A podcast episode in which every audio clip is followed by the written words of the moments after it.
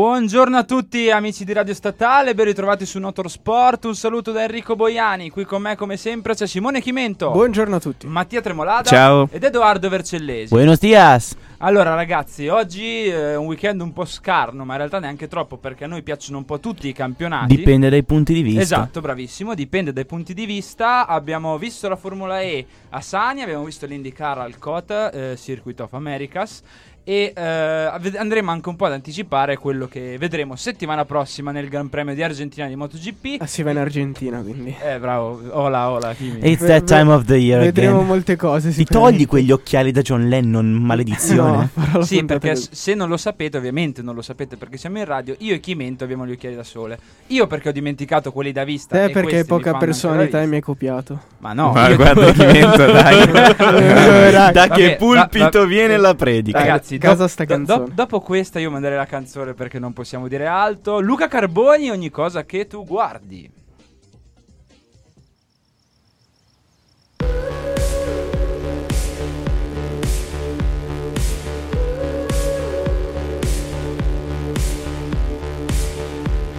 Tu dimmi che cosa resterà dei, dei nostri tentativi di sembrare umani, dei nostri tentativi di sembrare belli, per poi assomigliare a degli alieni. Dai dimmi che cosa resterà del, del mondo in cui a volte mi disegni del modo in cui ti svegli quando sogni, con gli occhi troppo aperti, troppo aperti. E non ti devi preoccupare se non sai ballare, tu non devi fare finta che non sai amare. Prendi in mano questa sera ogni cosa che tu guardi si innamora. Tu dimmi che cosa resterà di, di tutti i miei piccoli progressi di tutti i miei grandissimi difetti che cambiano nel giro di un'ora e mezza. Dai dimmi che cosa resterà di, di quella volta che io ti ho guardato e della bellezza che mi hai dato, lasciando i tuoi occhi aperti per me. E non ti devi preoccupare se non sai ballare,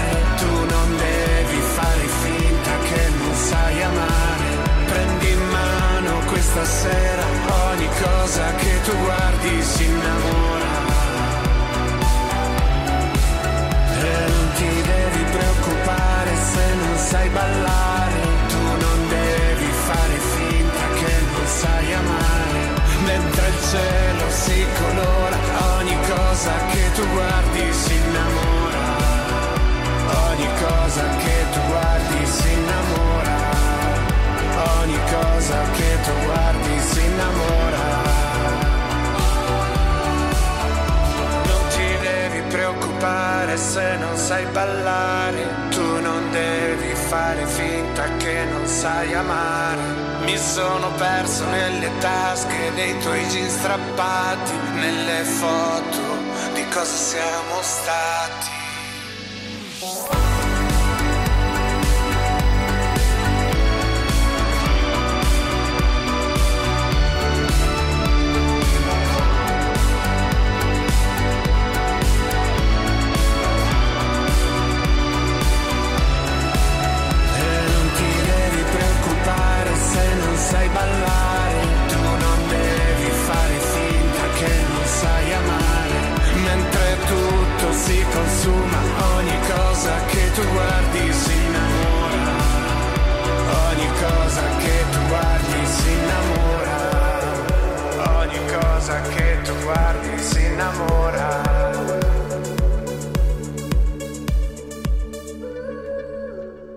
Siamo tornati su Radio Statale. Questo era Luca Carboni con ogni cosa che tu guardi. Questo è Motorsport, ragazzi. Iniziamo questa puntata parlando di Formula E del Gran Premio di Sanya in Cina perché Jean-Éric Vergne, il campione in carica, eh, riesce a trionfare in una gara appunto imprevedibile come è imprevedibile questa Formula E. Fatto sta che torna in corsa, si difende il, um, il primo in classifica da Costa. Anche lui stesso ha detto appunto che ha guardato a lungo termine appunto per il campionato. Tremo che gara è stata e che campionato sta uscendo fuori in questa Formula E. È stata una gara abbastanza lineare rispetto alle precedenti, nonostante appunto le sorprese non siano mancate e il gruppo sia stato molto compatto per tutta la durata della corsa. Eh, arriviamo a Roma con sei vincitori diversi di sei squadre diverse. Praticamente tutte le prime sei squadre in campionato hanno vinto almeno una corsa e i primi quattro, costru- i primi quattro team nella classifica sono divisi da soli due punti. Veramente incredibile, considerando anche che eh, Nissan Idams ha dimostrato di essere molto molto veloce. Sia Buemi sia Roland hanno eh, fatto una pole position a testa, ma eh, la squadra che eh, giapponese che ha preso il testimone da Renault, eh, di cui è alleata a livello commerciale, non ha ancora vinto una gara. Mm, Roland ha dimostrato di essere molto veloce, Buemi ha fatto una grandissima rimonta e anche nelle gare precedenti insomma aveva mostrato ottime cose.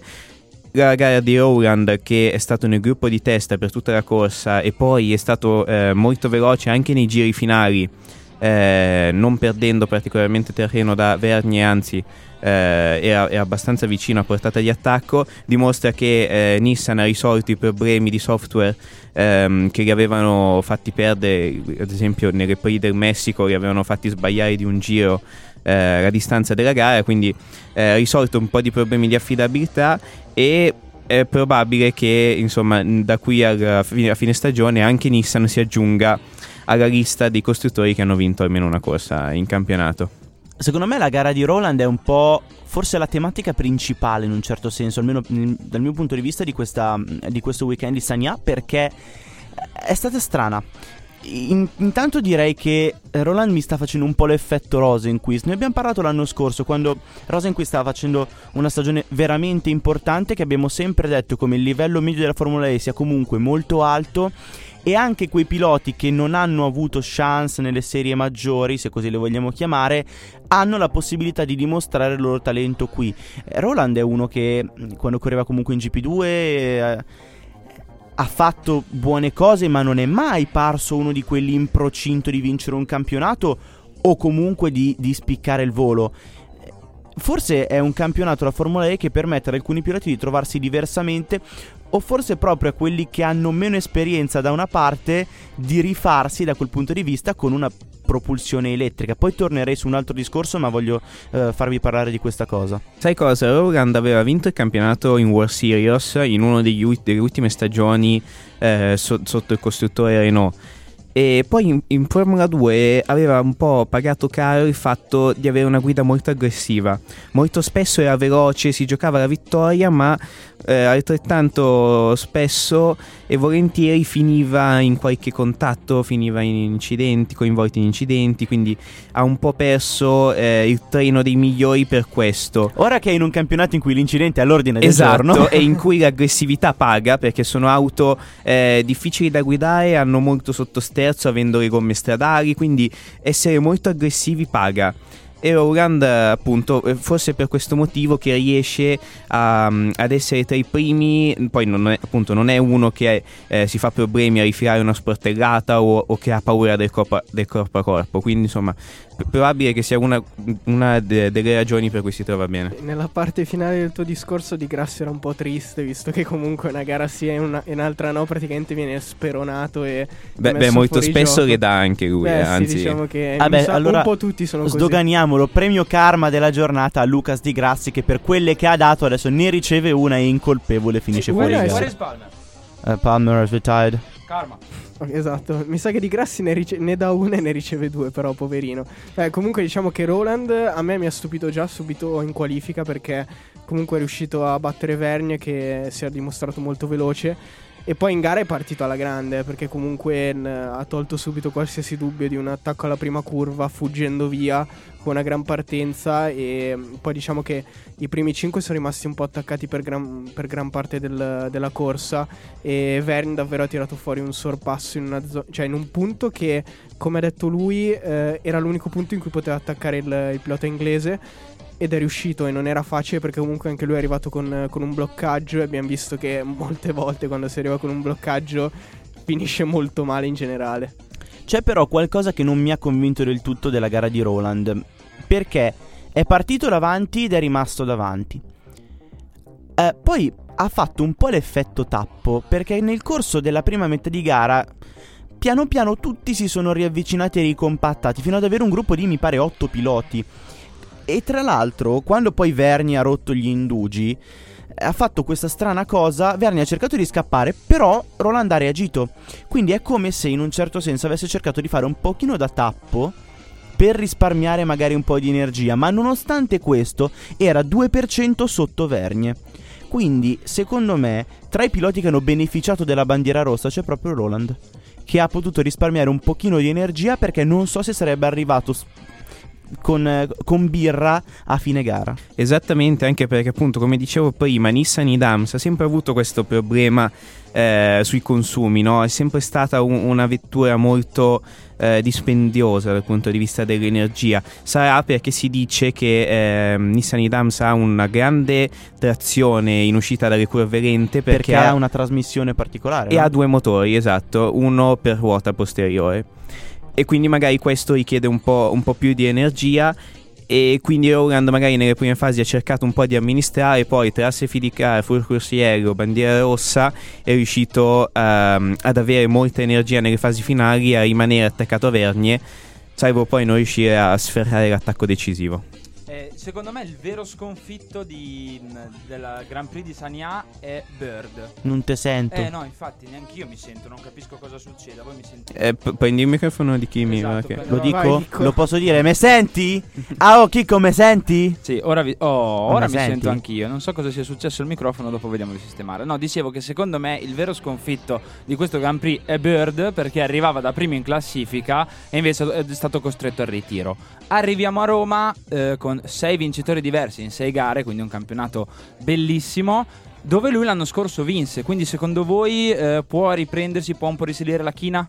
Occhio Vergain a Roma, perché Mahindra l'anno scorso era andata molto forte, vabbè l'auto quest'anno è completamente diversa, però eh, Vergain è anche eh, piuttosto indietro in campionato, quindi potrà avere una buona posizione in qualifica e su una pista cittadina eh, e tra virgolette sporca come quella di Roma paga tanto il fatto di, essere, di avere una buona posizione eh, nel- nelle batterie delle qualifiche, quindi secondo me il pilota tedesco potrà un po' rilanciarsi dopo alcune gare difficili.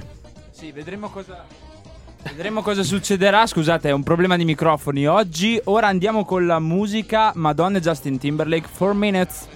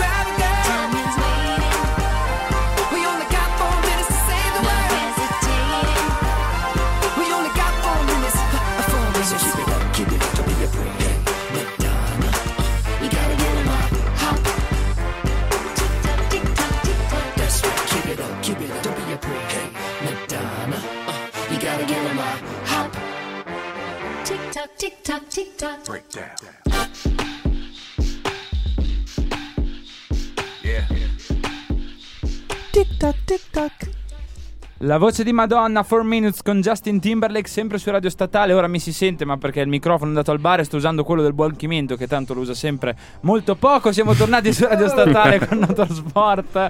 Ragazzi, andiamo avanti, parliamo di IndyCar perché in Texas abbiamo visto una prova eccezionale di Colton Herta, eh, soli 18 anni alla prima vittoria, eh, nonostante magari forse eh, Power eh, avrebbe vinto se non avesse avuto quel problema ai box. Bene anche New Garden che fa primo alla prima gara, secondo ora, leader di campionato, a voi la parola.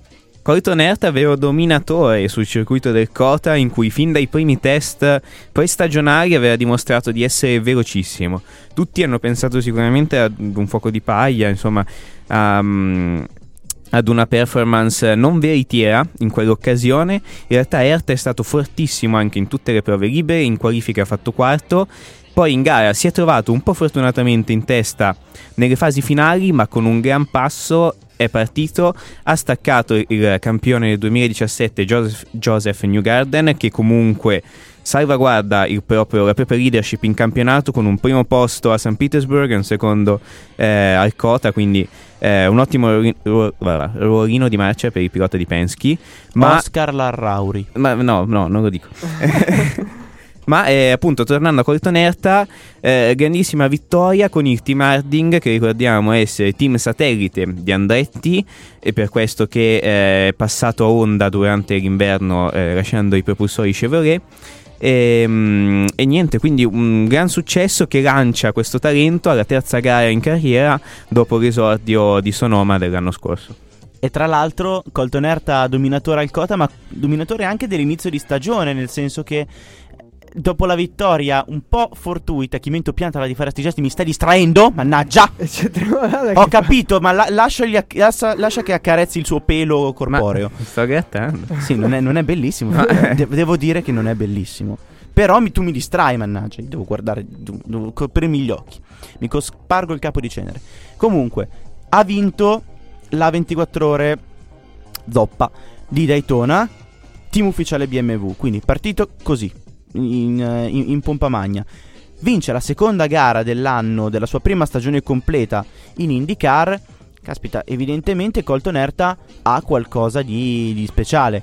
Ra- aggiungiamo anche un fatto, non mi ricordo se lo hai detto tu, scusami, nel caso ruba il record di vincitore più giovane nella storia IndyCar a Graham Rahal, che come dicevi tu adesso cadrà nel dimenticatoio perché non ha più nessun motivo di essere ricordato se non perché si è impalmato Kearney Force e qui un applauso per Graham Rahal che si, si è sposato con una gragnocca. Detto questo, Erta evidentemente può essere lui un po' la risposta a quello che è un dilemma che da mille anni ormai, ehm, come dire, è parte della filosofia IndyCar, ovvero con l'eccezione di Joseph Newgarden, che è stato il primo americano finalmente dopo tanti anni ad essere competitivo per la vittoria del titolo, la ehm, scuola americana in Indy era sempre stata, negli ultimi, nell'ultimo decennio mi verrebbe a dire, abbastanza in difficoltà.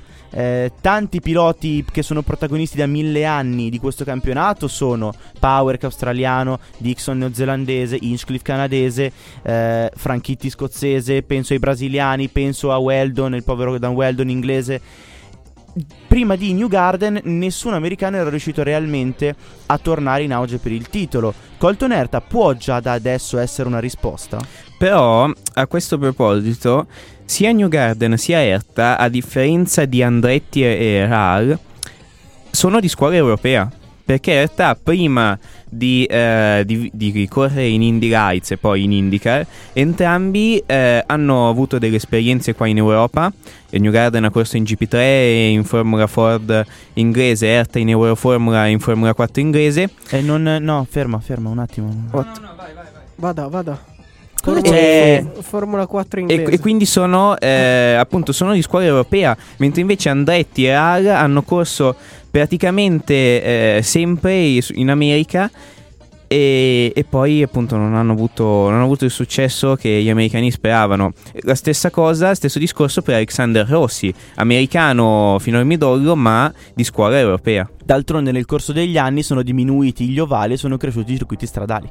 Verissimo ed è anche uno dei motivi per cui Rossi è tornato in America, perché lui in realtà era venuto in Europa perché non gli piacevano tanto le gare su ovale, considerando che poi è diventato famoso eh, per la vittoria alle 500 miglia di Indianapolis, questo vabbè, eh, fa, fa, un po' ridere. Eh, gare su ovale intese naturalmente il circuito non su- e non le moto. Allora, eh, ragazzi, ah, questa, questa, questa, era talmente wow. nerd che da te non me l'aspettavo. Oggi, no, no, bravo, bravo, bravo. Grazie, grazie, so che apprezzate. Comunque Colton è stato aiutato anche comunque comunque bisogna dirlo dal contatto tra Rosenquist e Hinchcliffe. Eh, raga, oggi consonanti proprio sono al bar e quindi sicuramente senza, senza quell'errore lì, senza quel, quel tocco che è avvenuto praticamente nel rientrare in pista dopo che ogni track limit era stato annullato dal, dai commissari di gara perché c'era poco carico aerodinamico. Adesso ne parliamo. Eh, ragazzi, è una roba che boh, cioè, senza allora, parole. Quindi è stato influenzato anche da quello, quindi quel contatto lì è stato decisivo per portarlo alla vittoria. C'è da dire anche questo, secondo me. C'è da dire anche che forse ancora più decisivo è stato il problema tecnico che ha fermato Will sì. Power, che aveva condotto tutta la gara, e anche una strategia sfor- non saprei dire se sfortunata o totalmente cannata da parte di Scott Dixon. Che era lì davanti, improvvisamente si è trovato tipo tredicesimo, sparito dai radar completamente. E di Patricio Ward che sembrava avere un passo per tornare sotto e poi ha fatto un quantitativo di pit stop francamente in- incomprensibile che lo ha mantenuto nella sua posizione di partenza. Pilota messicano, autore di un gran sorpasso all'esterno su uh, Graham Rahal, proprio nella curva in cui eh, le IndyCar non, ha, non, avevano abbastanza carico aerodinamico eh, per poter rimanere in pista senza usufruire dei track limits. Ecco, a proposito di track limits, prima di andare in pausa musicale, questa è la questione che eh, volevo porre. Eh, abbiamo visto tantissimi sorpassi proprio al di fuori della pista. Ne me ne ricordo uno proprio di Rossi in rettilineo che è proprio è uscito dalla pista praticamente, ha sorpassato l'avversario e poi è rientrato. Eh, ci sono stati dei problemi in questo weekend in questo senso, ragazzi, perché abbiamo visto davvero una direzione gara un po' garibaldina, tra virgolette. Ci sono stati dei problemi in svariati sensi, oserei dire, perché ragazzi, francamente quello che si è visto è, è incredibile, ma poi anche il contatto tra Inchcliffe e Rosenquist non lo so neanche descrivere. Cioè, come fai a giudicare un contatto che è avvenuto due metri oltre il limite della pista? Non sai neanche a chi dare la colpa, non, non so cosa dire. Sì, è una situazione abbastanza strana perché comunque anche la giustificazione dei, dei direttori di gara, cioè nel senso poco carico aerodinamico, quindi smettiamo di ehm, diciamo, tenere conto ai limiti della pista, mi sembra davvero assurda. E poi c'è da dire che comunque se, se hai problemi di carico diciamo, rallenti e non, eh, non, usi il Cota come un parcheggio del loro spin. Quindi, Cos? Eh, è l'angolo rotture della Lidl il Ma Cota. sì, cioè, hanno fatto davvero quello che volevano e comunque fa anche, secondo me mi ha fatto anche un po' ridere per, per il fatto che invece Austin per non dico la Formula 1 metti due ruote fuori e praticamente ti arrivano otto warning e un, una avviso anche a casa. Quindi, un avviso di garanzia. Esatto, sì. da quel punto di vista lì c'è anche stata una disparità che, vabbè, è ovvio perché comunque sono categorie completamente diverse, che però ti, ti strappa anche un sorriso. Il paradosso fu qualche anno fa in cui nello stesso weekend corsero sia il WEC sia eh, l'IMSA. Sì, oh e mamma, mi ricordo. Il WEC sotto, ehm, sotto, la gestione della FIA, ovviamente appena un pilota, eh, quindi gestione europea, appena un pilota metteva le ruote fuori dal, dalla pista scattavano penalità, secondi, eccetera. In, eh, nella gara dell'IMSA invece tutte le auto uscivano tranquillamente dai limiti della pista, facevano un po' quello che volevano, però con un senso, cioè tutti bene o male seguivano la stessa linea, uscivano un pelo dai limiti della pista, rientravano, durante la corsa dell'IndyCar francamente ci sono stati degli incroci di traiettorie improbabili limiti della pista completamente eh, cancellati piloti che, e, e, pericolosi incroci di linee che poi hanno portato all'incidente di Rosenquist. Che poi da un certo punto di vista è più pericoloso far così eh, che, cioè, ma indubbiamente eh, esatto. Indubbiamente più pericoloso così ma poi non la spiegazione secondo me non regge cioè, se il problema è che queste macchine non hanno abbastanza carico aerodinamico per sfruttare la pista di Austin e, l- e hanno fatto sessioni di test, tutte le libere, tutte le quali... Tutta... Ragazzi, quando non c'è carico aerodinamico si rallenta. Cioè, c'è una pista, tu ti adegui alla pista. Es- esatto. Cosa vuol dire che perché c'hai 6 metri di via di fuga in asfalto, allora sfrutti l'asfalto fuori? No? Non ha alcun senso logico. Ci fosse stato un bel muretto, allora sì che ma i piloti poi, Ma poi seriamente, ragazzi, se, se la macchina non sta in strada a una piano, certa velocità, più piano. la devi fare più piano, non c'è nessun problema. È così da, da che mondo è mondo. Eh, Cioè, ma poi perché la prima curva sì e la penultima no? eh, Cioè, perché non- la prima curva la riuscivano a fare e la penultima no? Eh, boh, non- una cosa che non ci spieghiamo. Ora andiamo in pausa musicale. Banks con Trainwreck.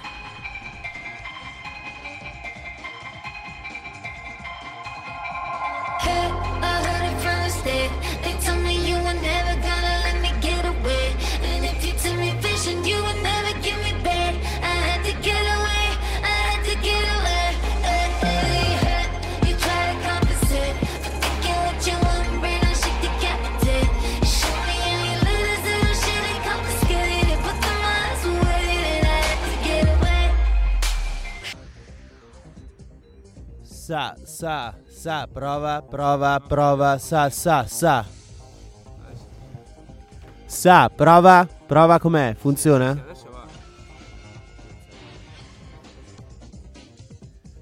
Sa, sa, prova, prova. No, non ho toccato niente lì. Ok, ok, ok.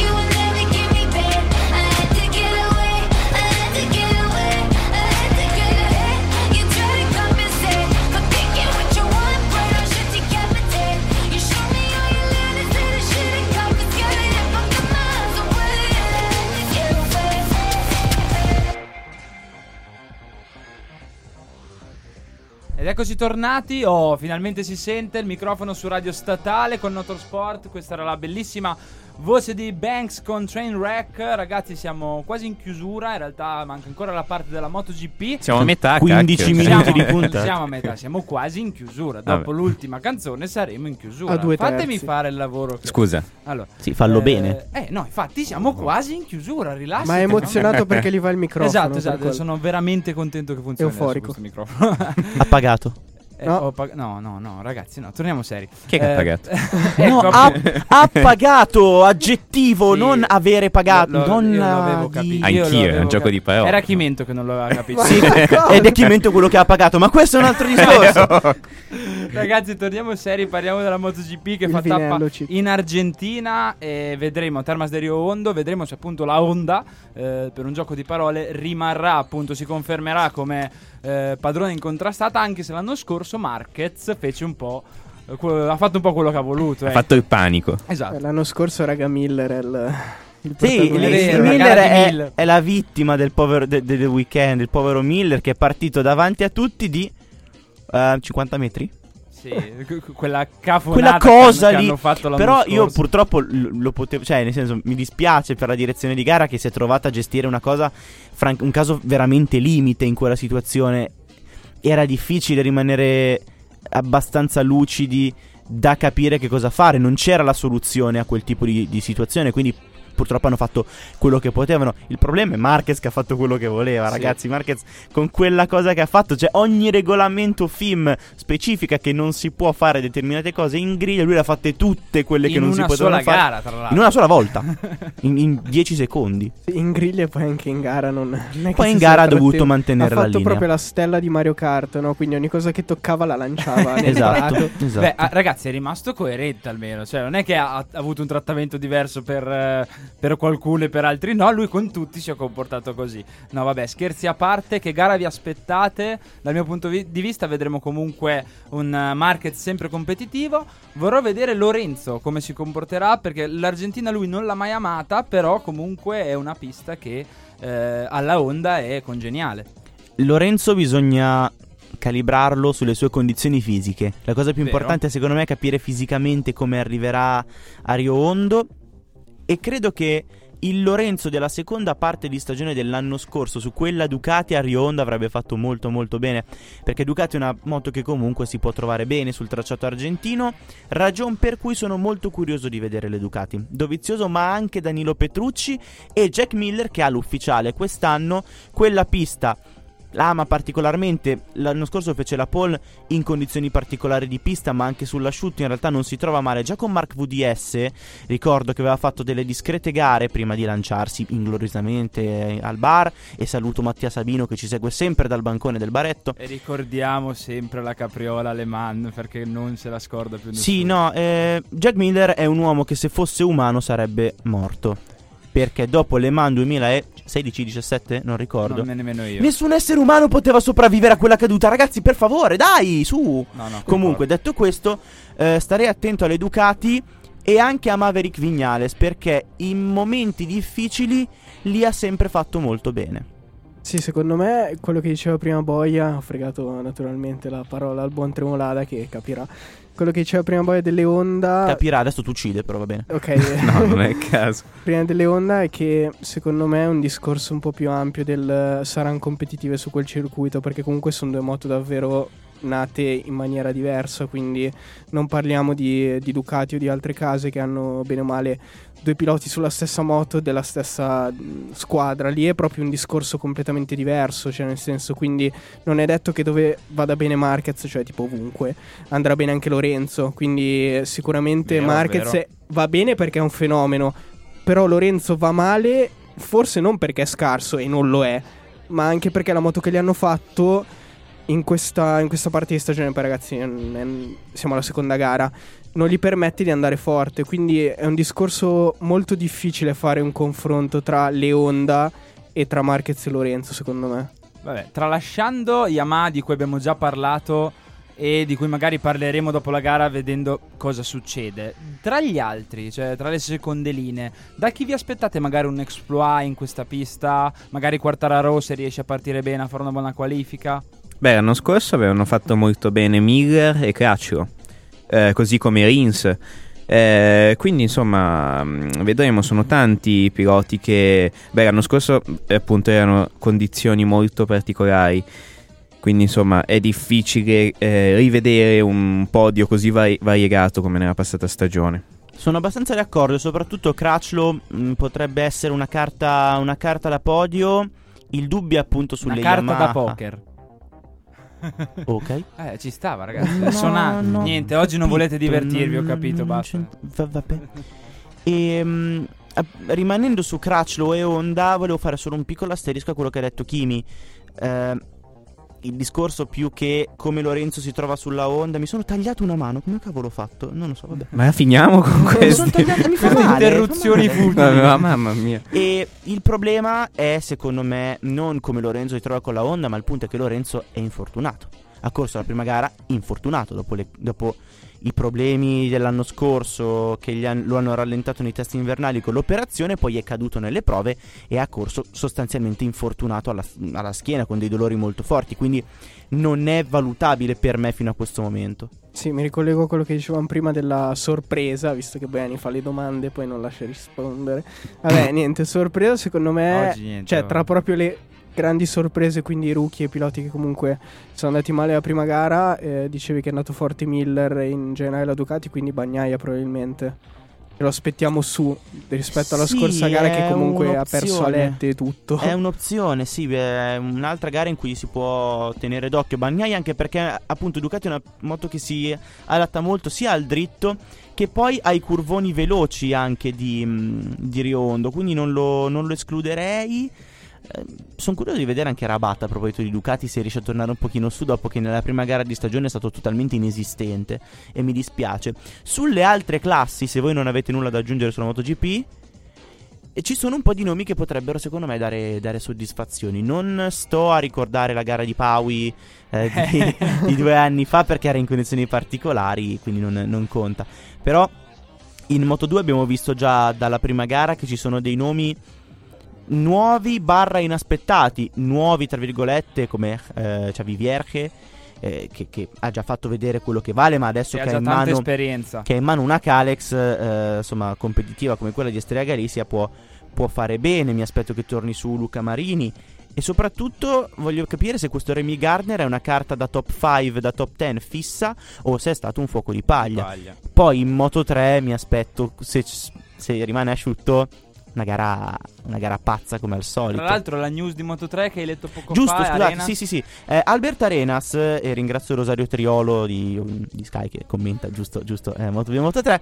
Eh, praticamente Arenas è caduto in bici e si è fratturato una costola e si è procurato una lesione alla milza, è stato operato per evitarne l'asportazione e in questo momento è in terapia intensiva, quindi non prenderà parte al Gran Premio. E quindi gli Gran facciamo botta. anche esatto, tanti auguri di buona guarigione. Lui, tra l'altro, team Angelnito Team, appunto, eh, a Spar, che mh, debutta in un certo senso anche nel campionato italiano velocità nel CIV Moto 3 perché eh, il team MTA gestirà una moto in collaborazione, in coabitazione proprio con Angelnito Team per Raffaele Fusco e quindi il team spagnolo in un certo senso mette radici anche nel campionato italiano. Tra l'altro ricorderei che settimana prossima, quando ci saranno super- la Superbike e soprattutto la 300, che è la nostra categoria del motorsport preferita. comincerà anche il CEV, Eh, che mi dispiace non commentare più, però sarà una stagione credo molto interessante perché arrivano tante nuove leve da sotto in Moto 3 e ci sono tantissime, ma tantissime moto in Moto 2. Eh sì, eh, rispetto agli anni scorsi dove comunque quando commentavi tu in Moto 2 c'erano pochi partenti. Siamo quasi in chiusura, adesso lo posso dire signori, quasi in chiusura. Prima la pausa musicale, i Pearl Jam con Black.